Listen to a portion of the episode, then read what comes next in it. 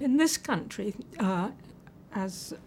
sort of distinct from America, there'd always been a tradition for cognitive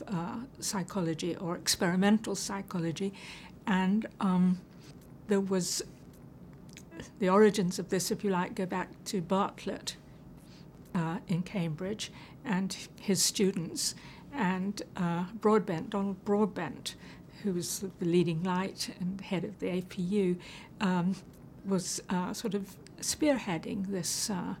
venture in this country. And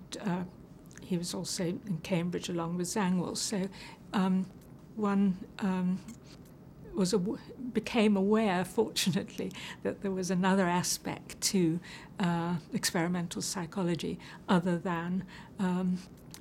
running rats in mazes. I, along with other English psychologists, were more influenced by Donald Broadbent, who was very much an advocate for information processing approach. And I thought that in my work here at the National, that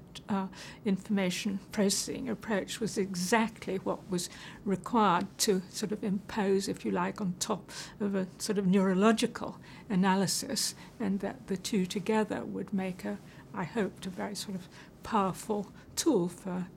understanding more about the brain.